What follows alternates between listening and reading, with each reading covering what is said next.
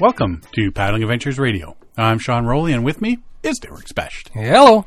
Hey, buddy. Long time no talk. I know. It's been 2 weeks. Has it been 2 weeks? It's been a week and a half. We didn't have one last. We didn't have a show. I know, but I wasn't here, so yeah, 1.5. It's been 2 weeks. Yeah, Tuesday or so. I know. It's been a while. I'm old, man. It's 2 weeks, Derek. It's been 2 weeks. Yeah, a fortnight, if you will. A fortnight's 2 weeks. Yeah. Should I know these things? You should. All that fantasy readings and Dungeons and Dragons out the window. All the public education. Yeah. Well, that's a statement. Right? It's either a statement on public education or it's a statement on my age. Yes. Yes. Plead the fifth there. A little bit in column A, a little bit of column B. Just plead the fifth. How you been? Good. It's been a good week or two, apparently two. It's been a great fortnight. Great day for a motor car race. Well, just thinking about aging, we were just joking just before we started recording, and I tried to do the Kermit the Frog where Kermit waves his arms in the air and he screams, and I hurt my shoulder. I pulled a spleen. No, I don't know what happened. It's better now, but that hurt. I was just waving my arms in the air like Kermit. I was waving goodbye and a broken arm. I think you got some medical issues, my friend. You might want to go see a doctor about it. What happened? Well, I took a step and my leg fell off. Oh, and did you notice when I came in today? Yeah, because you slammed the door wide open as I was coming out of the bathroom. Slammed the door open? Is that a thing? Yeah. I slammed it into the wall. I was talking to Ari. I waved at Ariana. I walked through and suddenly you were rushing out of the bathroom. Yeah, because I heard a big bang. What's going on? What's going on out here? No, but I'm wearing pants today. Oh. You didn't notice? Look. No. As opposed to shorts. Yes. I haven't worn pants since coming here to record since early spring. Changing the seasons, man. It's getting cooler. Isn't it? Mm-hmm. You know what I'm wearing tonight? Well, you have shorts on. Shorts. I'm happy you're wearing pants. Yeah. But the real question is, whose pants am I wearing? In the middle of the night, I go from yard to yard in the neighborhood, and anybody that's left pants on the clothesline, I nick them, and I wear them the following Tuesday. Better people than you have done that. I know. We all meet every Thursday for beers. It's Pants Stealer Society. Yes, yes. Right? PSS. Oh, have you observed, because I think that he opened while you were away. So Scott Robson, Man Camping, has his new smoker place. Yeah, it's called the Smoke Wagon, the Wood Smoke Shack. So he's got a food truck, and so he's open on weekends up in Honeywood, and so it's 2.5 hour each way. I already talked to Siobhan. I said, hey, we should go get some smoked meat. She goes, how far is it? I said, 2.5 hours each way. Is it really 2.5 hours? Well, it depends on how fast you drive, I guess. From Bowmanville? Oh, plus I'm closer. Yeah, you are closer. Yeah. You're a half hour closer than I am. Yeah, so that's why I was wondering. Where are you getting that extra half hour from? And then, you carry the two square root of... But yeah, I definitely want to check it out. I wonder how, if he's running right through the winter. We'll have to talk to him. Yeah. Mm-hmm. I don't know. I just go to my backyard and smoke stuff now. You can do your own. Yeah. But you want to support the guy. So I'm ever since he opened up, I was like, it's like he's got like pulled chicken tacos, bacon and pig shots, and smoked mac and cheese. Yes, yes, yes. Chicken legs, brisket, ribs. It's amazing. Sides of corn. Oh yeah. You like the sides of corn, Sean? Yeah. Oh yeah. Yeah, that'll do me good. Just pile it on top of everybody, wash it down with a big old beer. Yeah. So I just want to mention that Scott's got his own little, him and his wife are running a food truck. This segment is brought to you by Scott's Smoke, what? It's called the Wood Smoke Shack, Honeywood, Ontario. Yeah. Now that we've promoted him, I wonder if he's going to pay us in brisket. You'll get a free plate of corn. We'll get a free plate of corn and macaroni. All right. Woo. Oh, yeah. Man, it's already mid-September, eh? I know. What's going on with that? You did just go through a changing of the season ceremony, so it should be more preeminent in your mind that the seasons have changed. And for me, the kids are back in school. They started back in school last week. So it's that's a big indicator of fall, that's for sure. Yeah. School has started. I'm so glad we're out of that. I am so glad. Lots to get used to now that the cooler weather's showing up and stuff. I'm debating on. I got a few things I've had to change around. So we're going beginning of November for a few days, I'm thinking. Yes. So it was a hard choice, but it's either the winter camping symposium or camping with the boys. Canoe camping, yeah. Mm-hmm. I do like my late season camping. And it's a good group of guys, so that's definitely where my preference. I'll go to the canoe symposium in the spring. Mm-hmm. Hmm. I know it's and Dave Bain. He's got it in a new venue this year, so you can have water bottles popping during the venue inside the theater area. What about beer? I don't think they're licensed. I think it's a church. Ooh, communal wine. There you go. All right. Enjoy camping. Yeah. So Dave Bain has arranged for a new venue. So that's interesting as far as there was a conflict of schedules. So somebody else was booked into. So he had to find a new spot for it. So, but yeah, it should be good anyway. A lot of people show up to that. A lot of if you're into winter camping, a lot of speakers, a lot of people selling stuff. Randy from OTG is supposed to be there hawking his wares. Yeah, he's a sponsor. Yeah, definitely go check out some of Randy's OTG meals. We just took them. We're going to talk about my Temagami trip in a bit. And we took some of those with us. There was a couple. Remind me, before you leave, we have from OTG Meals some dill pickle crisps. So they're freeze-dried, thin slices of dill pickle. Yeah, I think I have 5 packages of that. Did you really? Yeah. Oh. I've been going through them. Oh, then never mind then. They're really good. What about the vanilla sandwiches? So vanilla ice cream Sammies. I had some, but while I was away, Siobhan and the kids went camping, and they ate them all. Oh. What about the cheesecake bites? Freeze-dried cheesecake. I had those last time. Those are really good. And see, I'm not a big cheesecake fan. So Tracy liked them, though. Yes. Yeah. Yeah, so there's some nice freeze-dried. Mm-hmm. And he's got a lot of really neat new menu items. Oh, yeah, we'll talk about a couple of those, which, he sent a couple my way. Said, hey, if you're going to Temagami, here, try a couple of these and let me know how they are. Well, one had a bunch of corn in it. One had a bunch of broccoli in it. Tracy enjoyed them. But before we get on to that, we have talked over the last couple of years about invasive species. Yes. In Ontario, there are 3 known populations of European water chestnut. One of them around the corner from us being Welland Canal.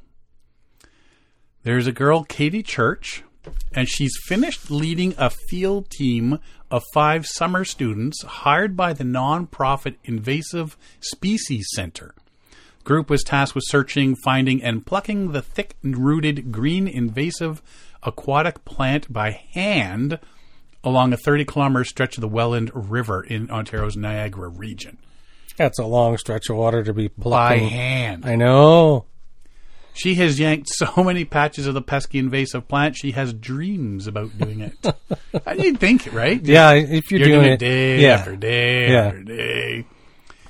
It's a lot of work, especially when you get into those big patches and everywhere you look, there's chestnut, and all you want to do is remove it. A recent graduate of the Ecosystem Restoration Program at Niagara College. So the European water chestnut, they always call it EWC, clogs shorelines, cutting off sunlight and space for fish and native plants. It's a nuisance for humans, difficult to swim or paddle through. Its sharp, spiky seeds can puncture skin and even poke through a thin sandal. Oh. When she started her work in July, huge swaths of the river's edges were covered in it, nearly 100% cover in some spots.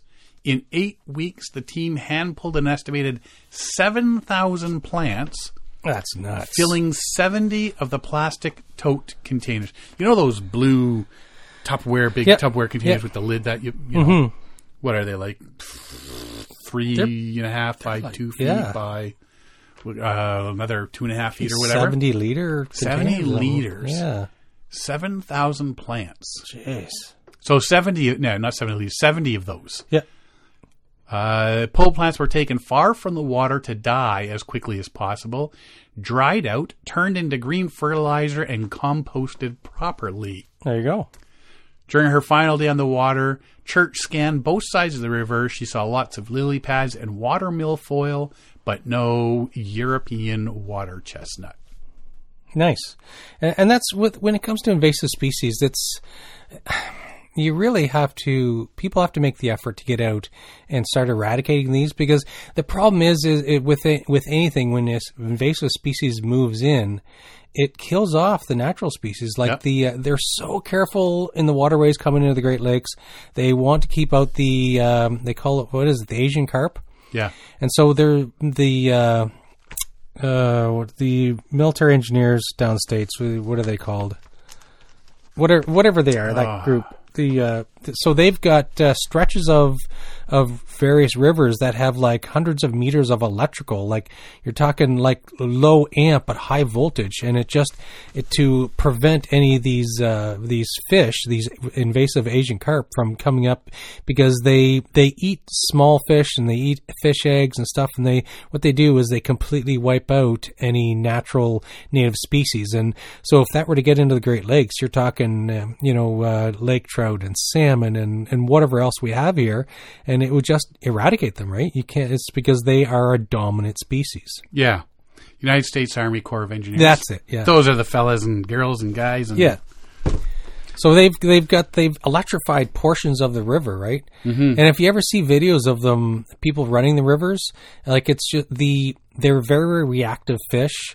And so you're changing water pressure, you're making noise, you're running down a river in your boat, and these things jump out of the water, and if you're not careful, you take one upside the head. There's videos of that thing going down, and all of these fish are just jumping. Like, what's going on? Next thing, the guy's looking with his camera, and all of a sudden, ba-doom, big fish, right?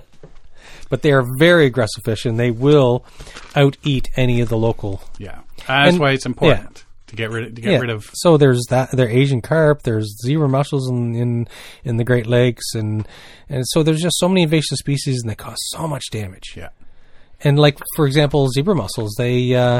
What they do is they filter the water. They end up making it more sanitize the water, so natural species of plant and animals can't really survive as easily. But one thing that I know is it costs billions of dollars to clean up and eradicate zebra mussels around power plants, because what they do is they get into cooling systems and they clog up cooling systems, and so you have to keep cleaning up and removing all the zebra mussels that grow. It's I think it's in the range of like, I don't know, $5 billion a year or something it costs. Wow. It's crazy. And so you're seeing that on power plants. So you're seeing that in your power bills is an end result, right? So they should label that on my power bill. Zebra mussel fee. Zebra mussels eradication fee. Yeah, that's what. Yeah, ZME fee. She says, I'm very proud of our team and what we've been able to accomplish. It's really great feeling to just fly by and be really confident there's nothing. Welland River is one of 3 known European water chestnut populations in the province. Annual plant is also found around Wolf Island near Kingston and Voyager Provincial Park on the Ottawa River, according to the Invasive Species Centre.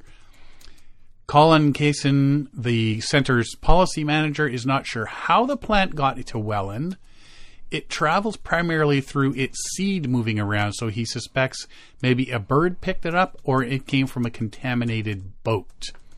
And I've even seen, because where I used to put my canoes in my backyard, we have wild strawberries going. Mm-hmm. Okay, yeah. At some point, the only thing I can think of is I've put my canoe where there's been wild strawberries when I've been in the bush. Mm-hmm. Somewhere along the way, little seeds have come back, and now I've got a patch. Yeah. It's that easy. Yeah, it's not something you really think about. And then one day you're sitting there going, "Wait a minute, strawberries come from?" I'm good with strawberries, but you know. He says, we're right at the nexus here between established and early introduction. This is the best case scenario in terms of getting ahead of it. He credits early detection as a local kayaker first spotted something strange on the river in 2020 and reported it. It turned out to be European water chestnut, which was mapped out in 2021. The field team hit the water for the first time this year. It sounds like they got, quite a good percentage of it. So I guess they'll go out next spring. It'll be a constant battle because it's still there. You just can't see it, but there's still some roots and smaller plants. Yeah. Right? But at least if they got the majority of it, then it's easier to fight it in the future. It's easier to find it and start pulling stuff, right? So. What else? I'm not going to get into this one yet. You brought this one. We did our day in 5 Great Lakes in a day. Yeah. And thought that was pretty neat. Gimmicky, but neat. Yeah. When I was up in Temagami, did some swimming. Mm-hmm. Or mid-September swimming. Chilly. Beginning of September to mid-September swimming. In Temagami's Chile. Wouldn't recommend it, but people do. But it wasn't that cold, was it? I'm a wuss when it comes to water anyway. But no, there were a couple of times we went. It was like, okay, yeah. You can only stand on your tippy toes for so far before the water starts creeping northwards. There's this fella in Thunder Bay. He isn't saying he set the record for hitting the most swimming holes in a single day, but he's challenging anyone to beat his new personal best.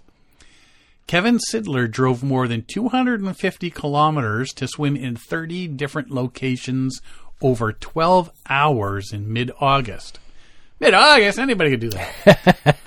He plotted a course with his secret spreadsheet of more than 100 local swimming holes that he has collected through satellite images, online history forums, and exploring. And this is pretty cool. I mean, he did it purely for personal fun reasons. Yeah. I wanted to make a perfect summer day, he said. I build up wonderful memories over the summer and make up for the days to make up for the dark days of winter. He says he often swims in 5 or 6 places per outing. See, I can't swim that much. Yeah. I'm not a big swimmer. I don't enjoy being in the water. I like being on the water. I don't want to be in it. I like going for a swim, like after a long day of paddling, just to rinse the crap off. Yeah. And, you got swamp water between your toes and so on. So you jump in, do a quick. I'm not actually swimming. I'm just a rinse off. Yeah. I'm just going to jump in, flop around a bit, and then get out. I'm flop done. Around. Well, honestly, I can't swim. He does this as often as possible until ice sets in, but his experience pitted all his experience in swimming hole jumping against the clock. He took his first dip in Thunder Bay's Boulevard Lake around 7 a.m. as the sun rose over Sleeping Giant and continued to busy spots early on a schedule designed to avoid crowds. His rule was to spend a minimum of 5 minutes immersed in each spot. It takes me 20 to 25 minutes just to get in one spot. One toe, 3 toes. He says he doesn't have a favorite swimming hole in the region. For him, there's time of days, times of year, weather patterns, and moods to fit all occasions, from coarse to granular sand and rocks.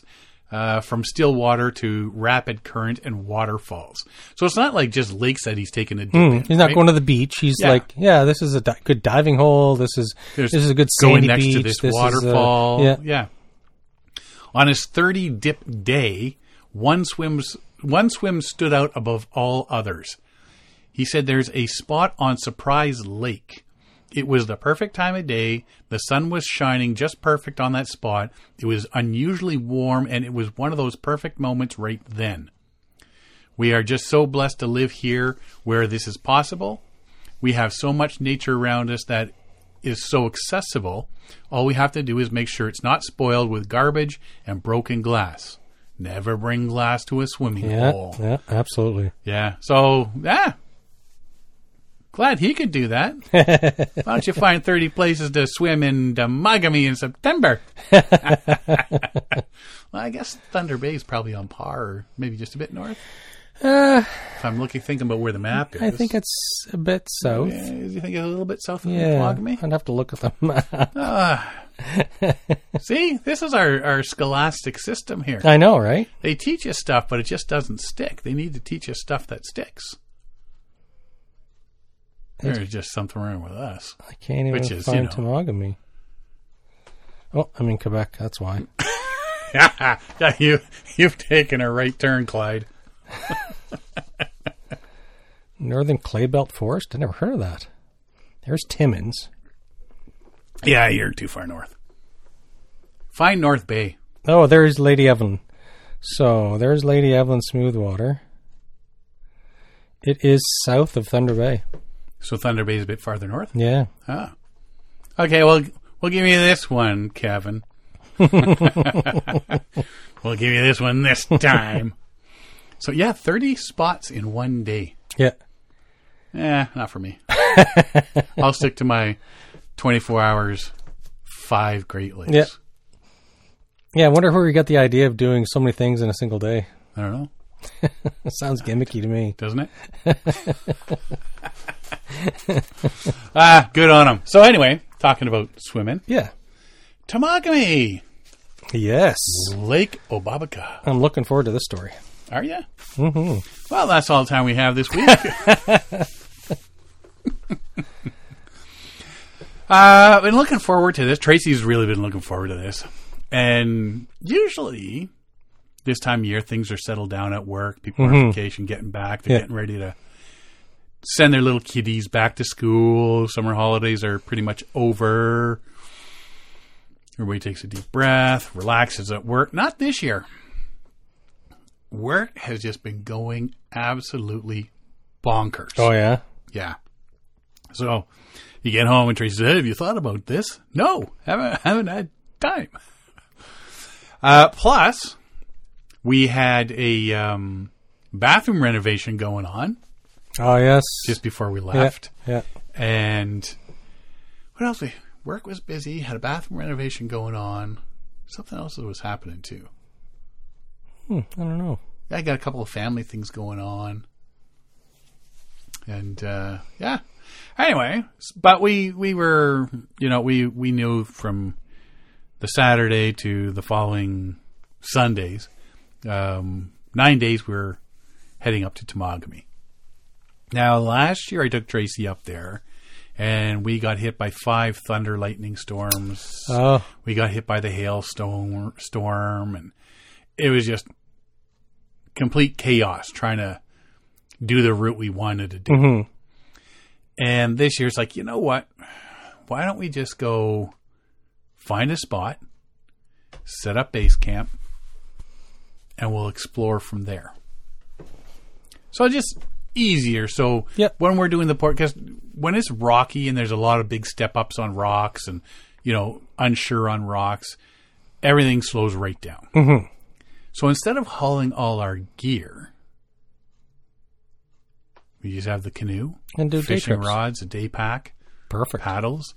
So we, okay, that's a 1,100-meter portage. We'll head into there, go fishing for the day. Mm-hmm. Another day, there's a 440, then a 100 into Lake Temagami.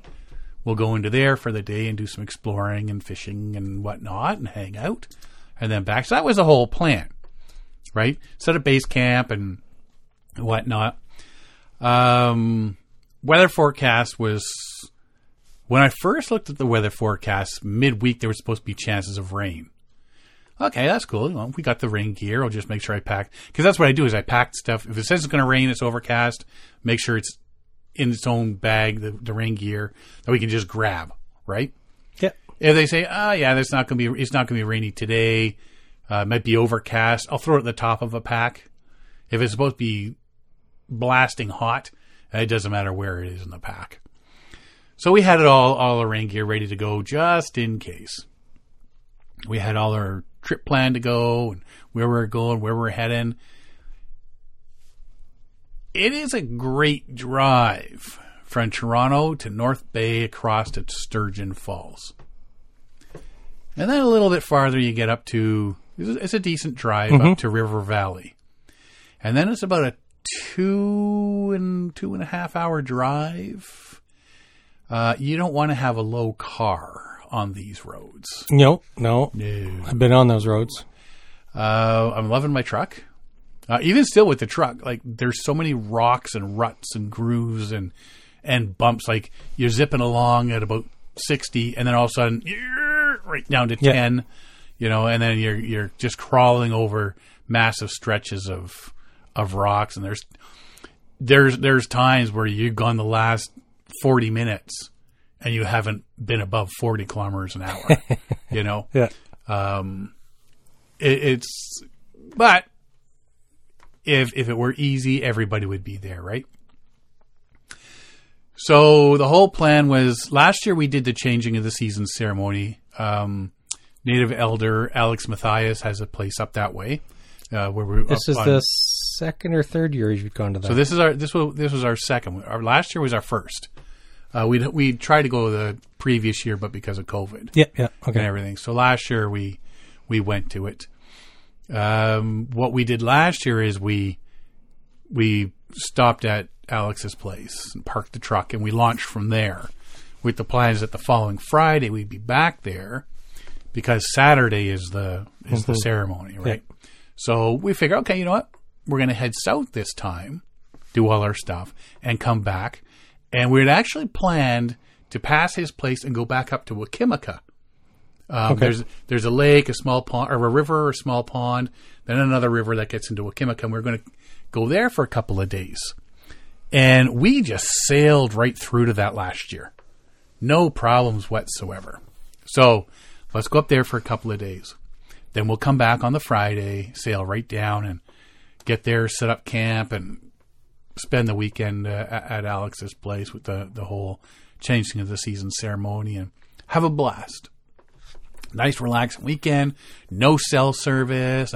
I bring my cell phone because I use it for pictures. Yeah. And the notes function is how I do my daily logs. Your diary, right? Yeah. So I'll do Dear times. Diary. And diary journal. Entry number 1. Well, I should just say, Trace and I were joking when we got to camp the first night. Journal entry day 1. Crap. Crap wasn't the real word I used. So anyway, the Saturday morning, 6:45, we're all gassed up. Got our coffees. Did we have donuts at that point? No, we did not have donuts. We had something else at that point. Those wraps and stuff. And we were heading north. Nice, easy peasy. Drive north. Stopped in Huntsville for coffee and a pee. And North Bay. Stopped again. And then stopped it for K-Fry and Sturgeon Falls. Figured, you know what? Let's get something now. And before we head up the road. Weather forecast was cooler and windy for the start of the trip. Mm-hmm. And at night it's getting down into the single digits Celsius. And then the end of the week was supposed to be feeling like 31, 32 Celsius. Oh. Yeah. It was like, okay, we're going to start a little bit chilly, but by the end of the week it's going to be good. Loving it. Right? And looking forward to some relaxed times. I mean, that was the whole point of this was just, you know what, we need to get away, get out of the city, relax, do some exploration, some fishing, hopefully some catching, lazing around the campsite, you know, that sort of stuff, right? And like I say, the plan was to set up base camp, do day trips, a couple days going to the other lakes, and last hitting the change season ceremony. So 6:45 the Saturday morning, we're on the road heading north. Not as much traffic as I figured there would be heading north. It was a long weekend too. So we arrived at Alex's about 3 in the afternoon. Oh, that's not too bad. No, so just good time. 8 hours. But I mean, we had 3 stops as well. Mm-hmm. One of them was at a grocery store because I forgot something. But, you know, whatever. We got there and he was out fishing.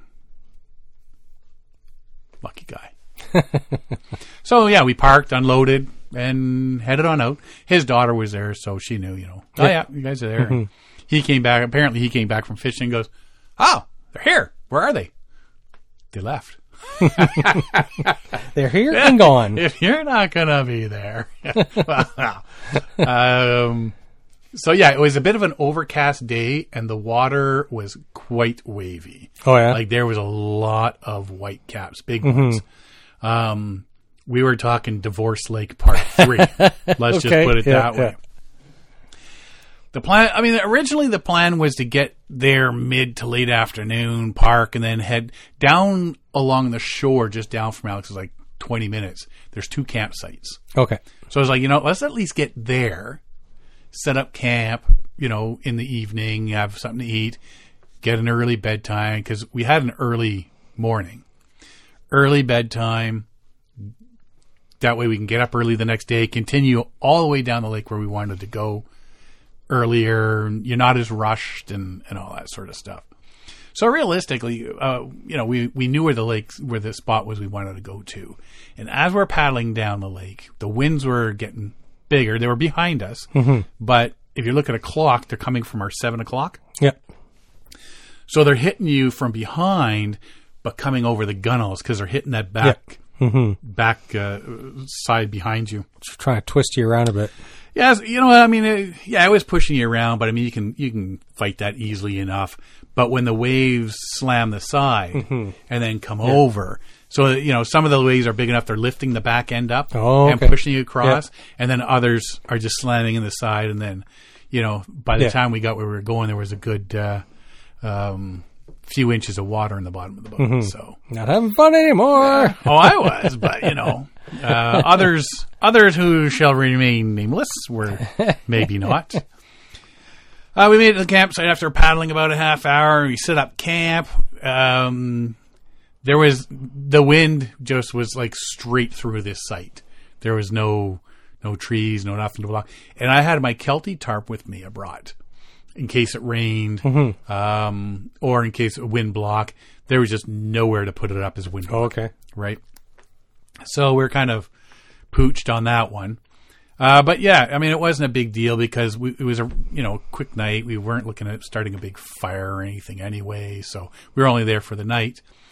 But we did bring the canoe up and set the canoe up on its side and brace it so that we could use the canoe as a wind block for the stove. Okay. Yeah. Yeah. When I get on long days like that, and because we had a late lunch in Sturgeon Falls, I wasn't all that hungry anyway. So we boiled up some water and had a coffee, and Trace had a tea and stuff like that just to take some of the chill off. And we sat there in our chairs and just enjoyed the view, enjoyed, you know, the trees and the wind giving us windburn. Like I say, we didn't expend a ton of energy and, you know, weren't very hungry. So didn't do a dinner that night. Too windy for a campfire because had we tried to make a campfire and succeeded, enough of that wind would have blown the sparks and bits into the woods. And from what I hear tell, starting a forest fire is frowned upon. Yes. That's just hear tell. But I didn't want to take the chance. Yeah. There was a beach. There's a lot of beach sites on Obabika. Okay. So there's we had a small beach site, but at the end there's like a 6-7 foot tall beaver dam that's holding back this massive pond from leaking into Obabika. Okay. So I gotta think it was probably a river that comes around the far end. We couldn't see the far end, but I gotta think there's a river that comes in there, and the beavers dammed it to turn it into this giant pond. Otherwise, that river would empty at the end of the beach right into the lake, right? So we checked that out and whatnot. And then, after a while, just about 9 o'clock, called it a day and headed on in to the tent. And it was a bit chilly. It definitely went down. Was there frost? There wasn't frost, but when you're sitting there and you can see your breath. Yeah. Right? Yeah. So I think it would have been another degree or two and it would have been frost. So it went down. I got to say, now they said it was going to go down about 8. Okay. I think it went in a couple degrees lower. Mm-hmm. But you just, tuck in really nicely and maybe throw a hoodie over you or something like that to add that little bit of extra. We're fine. No problems. Day 2, we got up early and packed up. Still windy, but nowhere near as bad, right? Yeah. So there was a nice tailwind behind us that was helping push us along. Some wavy bits, but nothing like it was. Well, so we took our time paddling down the lake and we were, looking at the scenery. I've not been there before, so I'd not seen what was south of there. So, just took our time and aimed for that campsite we were originally talking about. Really nice campsite. Now, there isn't a beach there at that campsite. It's a rock. You gotta get in on rocks. And the campsite's actually on top of this big rock face. Okay. Right? Beautiful view, though. And you're in this bay, this big bay, and there's all these islands to check out. Yeah. Really beautiful scenery. But across from our site, like a couple 100 feet across this bay, massive beach. Oh, yeah? Massive beach. So we get up there, we haul all our gear up, and in 2021... the Friends of Temagami put a brand new Thunderbox. Ah.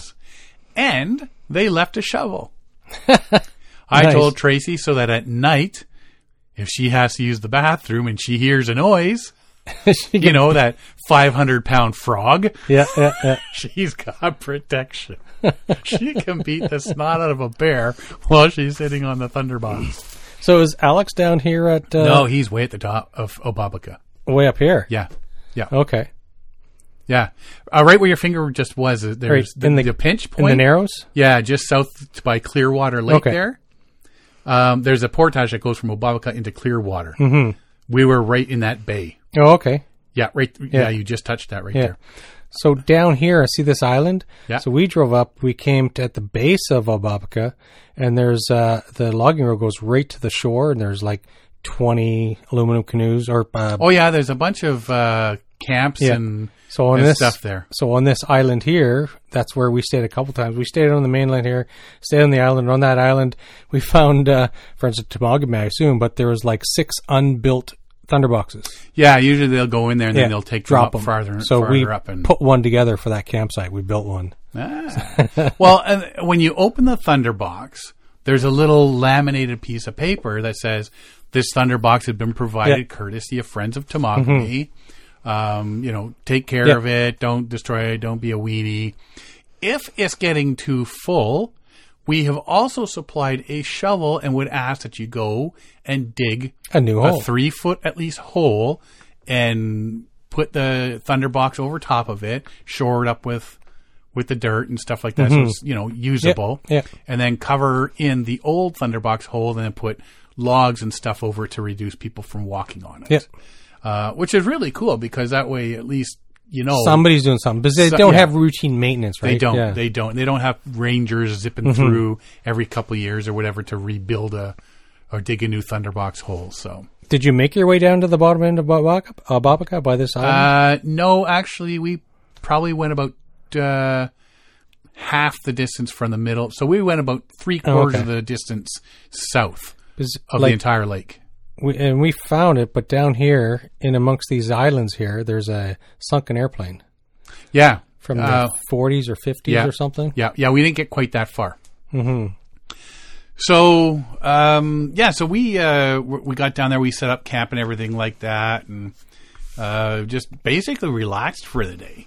You know, we got a fire going, enjoyed some boxed wine for dinner. Nice. Burgers and Pringles. Comforts of home. Keeping it classy, baby. Yeah, you know, I mean, like, that's the one thing is a lot of the trips are, okay, pack up, paddle, portage, mm-hmm. paddle, portage, set up camp, yeah, eat dinner, go to bed, yeah. get up, paddle, portage, paddle, portage, repeat as necessary. So this one, we weren't in a hurry to get anywhere or really do anything. You're just there to enjoy being there. We are there to enjoy being there, to relax, to de-stress, decompress, and all of that. So we had a relaxing evening around the fires, watched the stars come out. Wind started dying down as the day went on. It didn't go to total glass, mm-hmm. but it was, you know, ripples and a nice cool breeze, enough to keep the bugs away sort of thing. Yeah. Temps started cooling once the sun went down. So that was, not too bad. Day three, slept in a bit. You know, it's you get in that routine. If your alarm goes off at 5 every day, you still wake up at 5. The trick is, you know what? I'm getting up. I'm going for a pee. Yeah. I'm getting back into my sleeping bag. I'm going to lay there and try to clear the brain. Yeah. Listen to the loons and the geese. And decompress. Whatever, and just go back to sleep for a couple hours. You don't need to be anywhere. There's nothing saying you got to do all these lakes and whatnot that you had planned. Especially when we got down to that bay and saw everything that was there to explore. Mm-hmm. We didn't need to leave the lake. So we had a bit of a slow start to the day, and it was just supposed to be an exploration day. We headed farther down the lake. There's a few areas with pictographs. Oh, okay, yes. So we went down there looking for them. We found a couple of faint signs, but you really couldn't tell what they were on one of the spots. The other two, we looked and couldn't. Yeah, we just couldn't find any of the pictographs and whatnot. But we saw, like I say, some faint marks. It's cool to see them, right? Yes. Now we always know that come September, the loons start to gather. Right? And then somewhere September into October, I think usually mid to late October, they're headed south. Yeah. And by that time, the babies better know how to fly. they better be on board with this move. So as we're paddling south down the lake, we saw a group of 22 loons. Wow. And they were, and then farther down from that, another group of 14 loons. There was a number of babies, or young ones, I guess, juveniles at this point, I guess. They could fly, I guess they got a couple more weeks left. Yeah, they still have some more. Fly. There was one that we were watching that was hanging out in our bay. Yeah. And the mom and dad were around, but every so often you hear this flap, flap, flap, flap, flap, and he's right there. He's trying. He's ripping across. Yeah. There, I swear there were at a couple of points he wasn't touching water. And then so he's only, it wouldn't be surprising when he's up flapping now. Around now. Yeah. Right. But yeah, like 22 and then 14, that was something to see. We did do some fishing on the way back because I was hoping for a nice trout dinner. And Tracy caught a small bass. And we threw that one back because it's like, you know, we'll see if I don't want to catch that little thing and that be the only thing for dinner. Yeah. Because that's not going to feed the two of us. No. Yeah. She did latch into two nicer ones, though. Oh, yeah? Just quad not close the deal. They flip up in the air and spit the hook sort of thing, right? Then all of a sudden, I latched into one. It was big. Oh, yeah. It was fat, and it was probably about 4 pounds. Oh, nice. Yeah. That was dinner. Oh, because nice. I was able to close the deal and get it into the boat. It actually broke one of the hooks off my lure. Oh, wow. Because it was a treble hook. Mm-hmm. He actually broke one of the hooks. Wow. Like right up. Because I'm looking like, what's going on? There's only two hooks on this. And I look down, and their third one's laying on the bottom of the canoe. Yeah. Huh. So yeah, we ended up back at camp late afternoon. So it had been a good day of paddling and exploring and cleaned the fish, relaxed for a bit, had some hammock time, and sunburn on my inner knees. Yeah, I always wear pants. Yeah. Right? I got these quick dry Columbia pants. Yeah. I've been wearing for, I think, like 10 years now. And they split. So you're wearing shorts. Just the seam. It's not like they ripped anyway. Just the seam split. So I said, I'm going to wear a pair of shorts today. And I guess I didn't put enough sunscreen on my knees.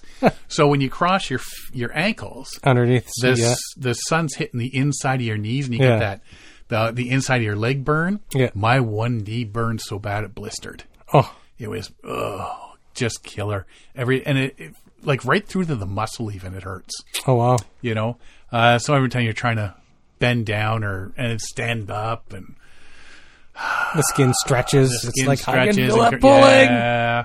So, bass fillets in fish crisp and Happy Yak teriyaki rice for dinner. Nice. It was a good meal. Nice and tasty. And then we just sat around the fire enjoying the campfire. That's a light breeze at this point, just a light one, enough to keep the mosquitoes away. Mm-hmm.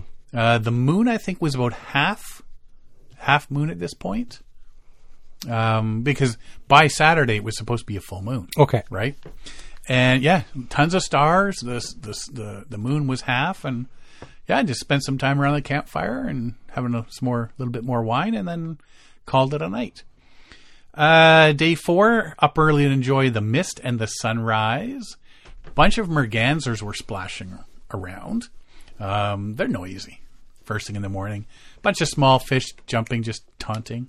Yeah. Teasing.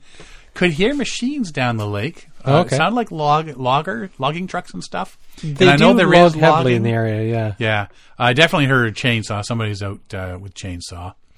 Lots of chickadees in the trees on our site. A couple of red squirrels. Had breakfast and then on the water to do some exploration. Just had some nice, like I say, just checking out all the islands and everything, just south and north and all that of where we were. There's a couple of bays around us. There's the Goulard Cottage, which has this massive sand spit, mm-hmm. which we're exploring all of that.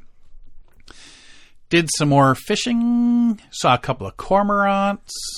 Back to camp to change into swimwear, paddled across to the big bay to the big beach for a swim and a rinse. Yeah, like I say, at that point I'm not going for a full on bath or mm-hmm. anything like that. I just want to rinse some of the dirt off, and I'm in the backcountry. I don't care. Yeah. At the shore, it was nice and warm. The water. Till it got past your ankles. This was such a gradual change in depth. All sand. Mm-hmm. I must have been out 100 feet. Oh, okay. And it was about halfway up my chest. Yeah. Right? Like, or not even. It wasn't even at nipple height yet. But let me tell you, it was cold. And then a big fish jumped near me. And I figured it was time to go back. I'm going to butt my toes off. But no, get in for a rinse off and, clean the beard sort of thing. Get the water and dirt out of that and over your head and all that stuff. Clean the pits and just get some of the dirt and grime off you. And, I went back to camp and... some more hammock time, relaxed time. I put out my Big Blue solar charger. Oh, okay. My cell phone, went from 25% to 90% in 2 hours. Nice. And it was but it was in full sun. Mm-hmm. Yes. Right? It has to. It'll still charge. Yeah. I have the same one. It'll still charge under cloud cover, but a lot slower. Yeah. But in full sun, it just really cooks along. I charged a couple of GoPro batteries in about 2 hours as well. Mm-hmm. So that worked out pretty well. Dinner was OTG Meals butter chicken for Tracy, and I had a Mountain Air creamy beef and noodles with mushrooms. Apparently a lot of people crave about the butter chicken. from OTG Meals. It's pretty good. I've had a couple of them now. Yeah, Tracy really enjoyed it. Yeah. So we had those. I almost stepped on a 10-inch garter snake, but it was thin like a pencil. Oh, yeah? Yeah, it wasn't a fat garter snake. It was just a yearling. It was just a young. Mm-hmm. It was a young whippersnapper. I've heard it probably could have taken him in a fight. I got the fire going after dinner there. Made some cinnamon rolls for dessert in the reflector oven. Very nice. Made crescent rolls as well, and I put them in a Ziploc bag to have for breakfast the next morning. Mouse kept jumping in and out of our garbage bag and food bag. Oh, yeah? You know what? I mean... They got to eat too. But as long as you're not leaving garbage all over the place. Yeah, you got to clean up. Jump in and out and that. So, and while we're eating, I'm not cleaning everything up into the barrel. Just to have to keep opening the barrel to take stuff out, put stuff in. Mm-hmm. So we just give him a scoot or whatever, and off he just keeps running away, coming back, running away, coming back. It was a bit of entertainment. A helicopter flew over, like low. Oh, yeah? And we're sitting there thinking... Because I had my headlamp on, so I made sure they could see my headlamp. Yeah. Because their front spotlight was on. They had a lot of lights. Oh, how dark was it? It was a... Oh, this was 9, 10 o'clock at night. So it was dark. Oh, it was dark. Just moonlight. It had a lot of lights on it. Hmm. And it was lower than you would think. And making a beeline, not towards the town of Temagami, but sort of northeast. Hmm. So it was going north of Temagami. So we didn't know what was... You think they were looking for somebody? I don't know. That was my thing, because I'm trying to think of towns that are up that way. I mean, it was too... Because if it was going to any towns... Blatchford, Cobalt, Temiskaming Shores. Yeah, Temiskaming Shores I could think of. But it would have been higher at that point, I would think. Mm-hmm. If they're going that far. For him to be that low? Yeah, so I was kind of wondering if there was a... Yeah. They were heading to a location for emergency or something. Some rich guy had ordered in pizza. Well, I don't know who it was, but they missed my sight. The drop-off point. And yeah, we enjoyed the last fire on that site for the week. Oh, so you moved on. Yep. The next morning, we got up early-ish, breakfast, packed up. Had the crescent rolls and power bars for breakfast. We were heading up to Wakimika Lake. Like I say, so we had to go all the way to the north end of Obabika. Well, that's quite the portage. No, there's a river. Oh, okay. There's a big river that goes right to the pond. Oh, I see it, yeah. And then there's the river continues to Wakimika. Oh, so... We just sailed through there last year. I see the path now, yeah. Yeah. It's very windy. So heading up, we on the sand spit at the Goulard Cottage, we saw a big heron hanging out with a bunch of seagulls. Beautiful day for a paddle. Sun was shining. There was a slight cool breeze, but it was almost glass. We entered the Wakimika River, had to pass over two small beaver dams before getting to the pond, which is halfway up between Wakimika and Obabika. Mm-hmm. So just a couple little liftover quick things. Basically, couple logs that you had to get out, stand on, drag your canoe over. Not a big deal. As we were getting into the pond, there was two sandhill cranes right there, which we disturbed. Yeah. And they were rather vocal. Like I say, last year we just scooted straight up. As we were just going up from the mouth of the pond into the northern part of the Wakimika River, there was a gentleman coming down in his canoe. Oh, yeah, there's a dozen or so beaver dams. You'll have to be getting in and out quite a lot on the way up. But it's a beautiful day, so enjoy your paddle. And we're thinking, whatever, nerd. We were here last year. There was nothing. Well, let me tell you. They were busy beavers. Let me tell you. I think they had a few beavers shipped in when no one was looking. Water, we estimate, was down 3 to 4 feet over last year. Hmm. One of the very first beaver dam was at least 2 feet above the water, but it came across, and then there was like a chunk cut out, wide enough for a canoe, and then back across. But even that chunk that was cut out was high. Mm-hmm. So you had to get out, drag your canoe over that hump. Yeah. Okay, so that was number one. And then there were all a bunch of leftovers and small ones. The big thing was the mud. Oh, right? Yeah. So we got to dam number 8, which is basically just a tree across. Yeah. But the tree was just high enough, you couldn't drag the canoe over. Because at some point your canoe's balancing. No. So you got to take a couple of your bags out, put them on shore, get the canoe over, put them back in. Problem being on the far side of that log is really sinking mud. Tracy sank up to her knees and could not get out. Oh, wow. Like, it was bad. And to the point where she had enough. I need help. I had to take, I couldn't even pull her out. Oh, wow. I had to take my paddle and dig her out. I had to use it as a shovel. Wow. And finally dig her out. There's a massive hole. Yeah. Now. I had to dig. And she's like, I've had enough. I want to turn back. Oh. I'm like, you know what? Get in. Wash all that garbage off. We'll see. They can't all be like this. Yeah, and going back is going to be just as hard as continuing. You're far enough. Not really. Okay. You'll be surprised. A little foreshadowing here. So we get to number 9, not a problem. We get to number 10. Number 10's, you get shallow with mud, quite a ways from the actual dam. Oh. So I figure I'm going to get out, grab the rope, find a spot that's solid, and then I can pull the canoe up. Yeah. Right? Done that many times before.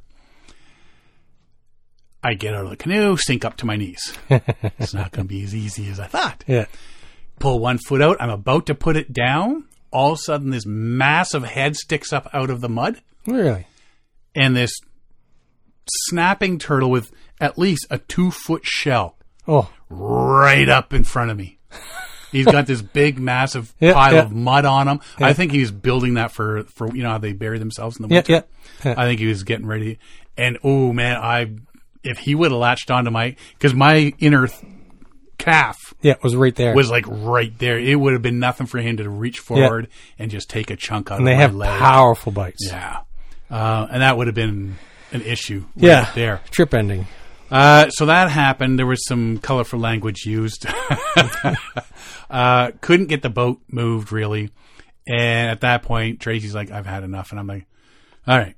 Because her reasoning was, for the next 2 days we were on Wakimika, all she would be thinking about is, we've got to get down that river. Back that river again. And it's 2 days of hot heat, more water evaporating. Mm-hmm. So there's a chance it's going to be even lower. Yeah. And it's going to be an absolute nightmare. And that would just be on her brain for the next 2 days. And she wouldn't be enjoying herself. And the fact that she wouldn't be enjoying herself would be on my brain, so I wouldn't be enjoying myself. So I said, okay, you know what? Fine. Let's turn back. All the mud is on the bottom of the beaver dam. Yeah. So when we're going – so we were going up current. Mm-hmm. So when you're heading back, it sails you right into that beaver dam. Mm-hmm. So you can get out at the beaver dam. You don't have to worry about all the mud. Yeah. You get it over, you jump back in, you sail over that mud. Mm-hmm. So that's why going back was easier. Yeah. Right? So I said, you know what? There's a couple sites just south of Alex's where we'd stayed the first night, but there's a bigger one just north of that. Let's head back there, and we'll camp there for a couple of days. We can relax there. We're not going to have to worry about trying to do this on the Friday and all that sort of deal. And it actually turned out to be the best idea. Okay. It was a long day. It was a really long day paddling. But, yeah, you know what? It was good. We had fun. Tracy realized what, the kind of trips that we do versus what she's been used to now. Yeah. And she's just, I know my limits. And I'm like, and honestly, had I been with some of the people that I regularly trip with, we would have just continued on. Yeah. We would have thrown some colorful words out there and just worked our way up, right? And yeah, so she knows what her limits are. I know where her limits are and whatnot. So we made it back to this site, and it was hot. We were tired, and the water filter was buried in one of the bags. Oh, because we each had a liter of water. Yeah, and it was supposed to be a quick couple hour paddle up. Oops. So by the time we got back, we stopped just before we hit Obabika. There was a place. I opened up the pack, got the water filter, closed up the pack, got to Obabika, and it's a gravity filter. Yeah. So filled up the water bag, hooked it all up, put the dirty water on top of all the packs, put the clean water on the bottom of the canoe so it all filtered down. Filters during your paddle. While we're paddling sort of thing. So, we finally made it back there to the site, and long day. We just figured, we're going to set up camp, have some dinner. So had the OTG chicken and dumplings. Tracy did, because we opened that up. I think I'm going to have chicken and dumplings because I like chicken and dumplings. And there's lots of veggies and corn. Oh. So Tracy was having chicken and dumplings. I had a Alpen Air spaghetti Neapolitan. Then we had the freeze-dried vanilla ice cream Sammy's for dessert. Wasn't going to build a fire that night. Figured, we're going to just be too tired. But you know what? I just built one anyway, and we actually just enjoyed sitting around the fire. And Rabbit decided to drop by and join us for the evening, hopping around. And, not too far. He wasn't scared of us, so. And it wasn't as cold that night sleeping either. Okay, so starting warm up. It was totally warming up there. You didn't need your sleeping bag zipped up all the way sort of thing. So we are just around the corner from Alex's place. Okay. And people are starting to show up. They show up a few days early, some of them, so they can enjoy the lake and whatnot. And they camp at Alex's on his property. And so I got up early. I said, Tracy's snoozing. I'm going to go out about 7:30 and go do some fishing. Maybe by the time I get back, we'll have be lucky enough to get a trout and have some breakfast. Got my fishing rod in, got my life jacket on, and all of a sudden there's a canoe that comes around the point. He sees it, makes a beeline for us. Somebody we knew. Guy Bill, if you want to know anything about pictographs and petroglyphs in all of Ontario, he's the guy. He's beyond the guy. He has such a passion for it. Okay. Heart of gold. He's got such a passion for it, but he just goes on and on and on. But he has the knowledge, and there's times where you don't ask any more questions. And then he'll say something. You go, that's interesting. And he goes, oh, yes, it is interesting. And not only is that interesting, oh, come on, I didn't even ask a question. But, if you want to know anything, let me know. If you, I'll hook you up with Bill, and he will answer all your questions. He's got, what do you say, 100,000 pictures of one area and another 95,000. Not exaggerating. He's got all these photos. He goes on trips. It's quite the slideshow to sit through. Yeah, for months at a time, searching out. Because I guess he's an archaeologist background. Oh, okay. But he's 70-something or something now. Great guy, though. Great. Really, really nice guy. So we chatted for about an hour and a half before he finally decided, okay, well, I'm going to continue on down. Okie dokie. That still gives me, still early, and it's 9 o'clock. I can go, get some fishing done. Tracy's stirring. Yeah. And so I get about 30 feet and I hear a boat zipping. And I hear some people talking. And I can clearly hear, that's Sean right there. So the boat turns into where our site is. It's Alex Matthias. Okay. Mike McHugh, who is with the Friends of Temagami. Yeah. And Bob. I don't know what Bob's last name is. I should know, but he's another guy that I've met before. Really nice guy.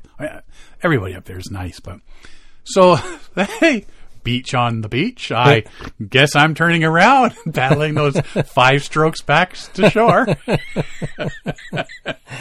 And we were heading down to the south of the lake. Figured your way down the south end of the lake. We even had an extra can of gas to head on down that way, find you guys, have a chit-chat, and here you are, like 30 seconds from Alex's place.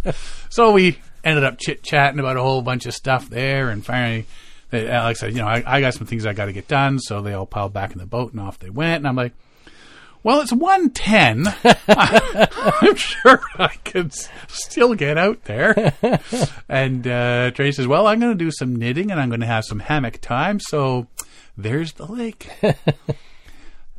No fish were harmed during that excursion, because they were all looking up at me going, dude, afternoon, siesta time. What are you doing? Siesta time. We're not eating. We're not eating, buddy. We got back. I spent the rest of the day relaxing. I had a bit of hammock time and stuff like that. OTG Meals. Chicken broccoli bake. Again, I'm not a broccoli fan, but Tracy enjoyed it. And I had the chicken mac and cheese, which is really good. The only thing I've always, and it doesn't matter what company you buy the freeze-dried stuff from, the chicken and the pork especially, like everything else is perfect. Yeah. The noodles, everything. But chicken and pork always seem to take so much more longer because it only gets like el dente. Yes. It doesn't go totally soft. Mm-hmm. Right. They're always a little bit chewy. They never really fully come back. And if freeze dried, it's fully dehydrates, but still it takes some time to how long you want to wait for it to kind of puff up with water. And everything else is going to be so soggy at that point. Yeah. So. And then after that, we made cookies. Right on. It's supposed to make 12 cookies. I think it was. Yeah. So, yeah, we each had 6 chocolate chip cookies. And I don't care. We were on vacation. Day 7 was a bit of a slower start to the day. Bit of a breeze, not cold. It was a bit of a warm. Just getting some stuff packed up. And all of a sudden, there's another canoe coming around. There's a guy, Kim Cowan. Okay. I've known Kim Cowan for... not actually met him, but talked with him online and that for years since Barry Bridgeford's Algonquin Adventures and all that sort of stuff. But we met him last year. And our introduction last year, Tracy and I paddled in to Alex's place because we've been on our trip. Tracy's in the front and he's on the beach and he goes, hey, who's that chick in the front? And then we get close and he goes, oh, I thought you guys were somebody else. He was so embarrassed. Oops. So it's become a joke with us now, right? So he came around and he said, I heard you were here and whatnot. And so I'll go for a paddle. And so we chit chatted with him for a while and he said, we're just going to relax here and maybe have another swim. And then we'll pack up and head over to Alex's place and set up camp. So, yeah, so eventually he headed out, and that's exactly what we did. We packed up camp, head over to Alex Matthias' place, and set up camp to get ready for the changing of the season ceremony the next day, and chatted with a bunch of people we haven't seen in a while, and met some new people, and had Leonardo da Fettuccine for dinner. Is that exactly what it was called? Alpen Air, yeah. Leonardo da Fettuccine. Really good, too. And see, a lot of the stuff I get with the noodle meals and stuff, I really like them. Mm-hmm. But I get them because they go perfect with fish. Yes, they do. So if you catch trout or you catch bass, you throw one of these on, like you just add the hot water, let it sit. And while you cook your fish, by the time the fish is all done, that's done. Yeah. And then you just have a side of noodles or something, or rice, something like that. Saturday night, the Friday night, we all gathered around the ceremonial fire and we chit-chatted. And there's one guy, Ron. Everybody calls him Rockin' Ronnie. Okay. And he has a guitar and he knows so many songs. So he plays and stuff. And then, we headed to bed about midnight. The Saturday, day 8, was the changing of the season ceremony day. So everybody gets up and, does what they want in the morning sort of thing. And then just after lunch, everybody gathers around the ceremony fire. There's some speakers and stuff. Yeah. There's one guy from, I think he's from Bear Island, John Turner, and he's talking about some of the stories, the indigenous stories, and you know, mythology and stuff like that. PJ Justinson talked some about Friends of Temagami and whatnot. And, again, Bill gave a quick speech about petroglyphs and stuff like that, and it as it pertains to Temagami. And again, said anybody, I've got my little Chromebook here if anybody wants to see stuff, if you have any questions. So, so people are asking questions about it and stuff like that. But then there's a potluck dinner, and they did a walleye fish fry. Nice. There. And then evening, everybody spends the evening around the fire again. Again, Ron brings his guitar and the whole meal deal. Again, about another midnight bedtime. And then Sunday, everybody, we were up early and we ate breakfast, packed everything up, loaded the canoe onto the truck. And we didn't have much to pack up because most of the stuff was in the truck anyway. Yeah. Right? And it was a bit overcast. It rained a little bit overnight. And then we were on the road about 10:30, home around 6:15. Nice. In the evening. Sounds like a fantastic week. It was a great week. All around great trip. Great weather 95% of the week. Saw some awesome scenery. Great time exploring. And that was the big thing, just the exploring. Mm-hmm. You know, we didn't actually leave. We didn't do any portaging. Yeah. I'm not counting beaver dams. Because between beaver dams, we portaged about 900 miles up, across, and down twice. Saw awesome scenery, great time exploring. Didn't catch as much fish as I'd wanted to, but you know what? Whatever. We at least we got a nice a good fish meal out of the deal. Loons, cormorants, squirrels, bunch of small birds, herons, sandhill cranes, mice, rabbits, nothing big, big animals or anything, but a lot of little wildlife. You know, there's stuff there. Woodpeckers, crows, air ravens. Definitely would head there again. Yeah. You know, yeah. I've been to Obabika Lake a few times.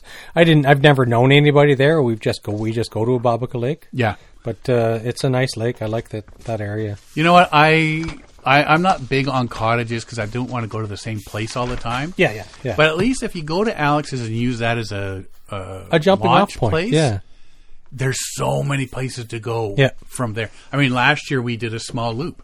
This year we headed south, and we could have gone either way from there. It's a great place if you don't mind that 2.5-hour drive in from Sturgeon Falls. Yeah.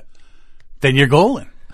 What's neat though with the drive-in is like it's a lot of logging roads, and you see all these RV trailers parked in the woods where people make camps out of them or hunting camps. Crown land and everything. Crown land camping so it's an interesting drive-in.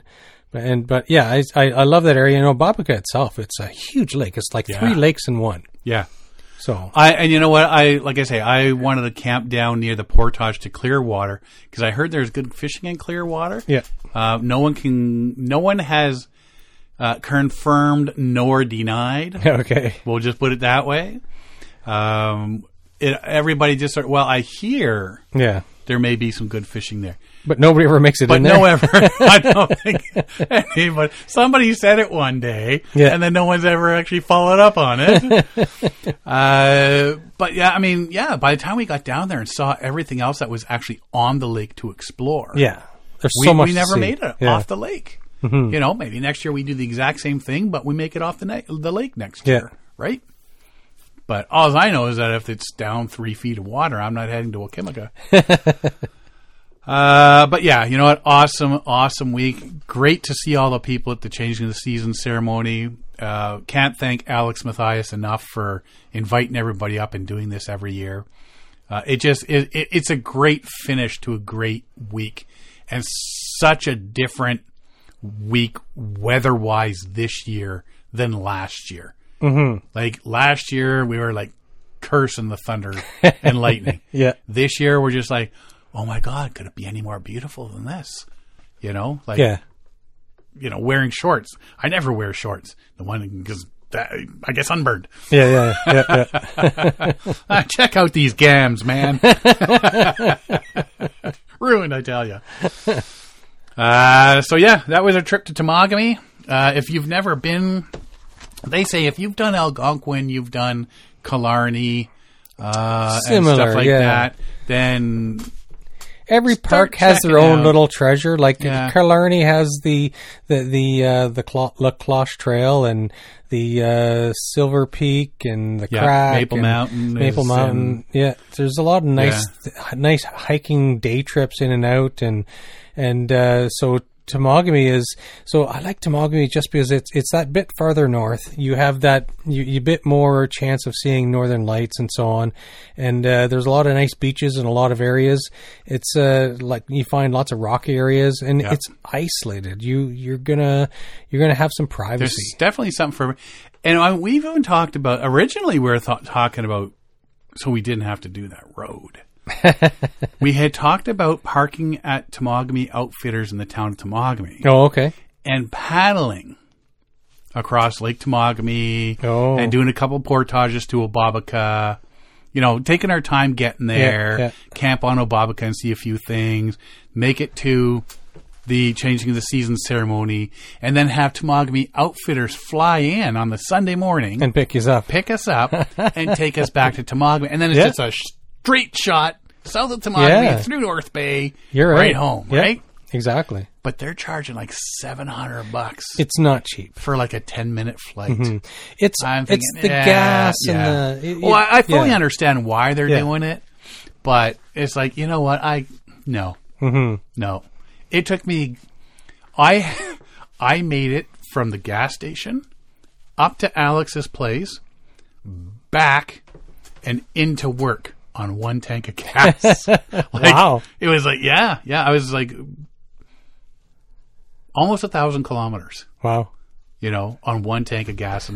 And that was even with all the stop and go stuff. Yeah. But if I didn't fill up at work the other day, like Monday, I wouldn't have made it home. I think I was down to like 8 kilometers or eight.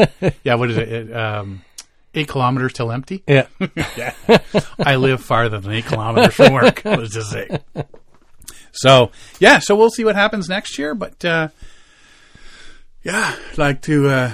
I think I'll be heading back to Temagami, and my whole thing is I just got to plan routes where that won't be absolutely bonkers for Tracy to try out, because you don't want somebody sitting there not being able to do the trip. Yes, you know exactly. So.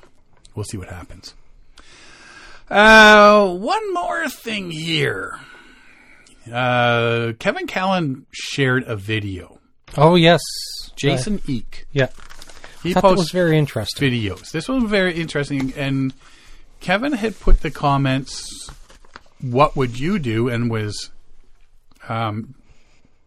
Jason correct in what he did in this situation? Yeah. And when I was reading, I think 100% of the people were like, yeah, Jason, you were correct. Mm-hmm. Right? And I thought there would be more people going, are you kidding? Mm-hmm. But then you got to watch the video before making a judgment. Correct. But he also didn't abandon them. So they were a large group, and he stayed behind. He separated himself from the group. So it's not like he abandoned the group because they moved on.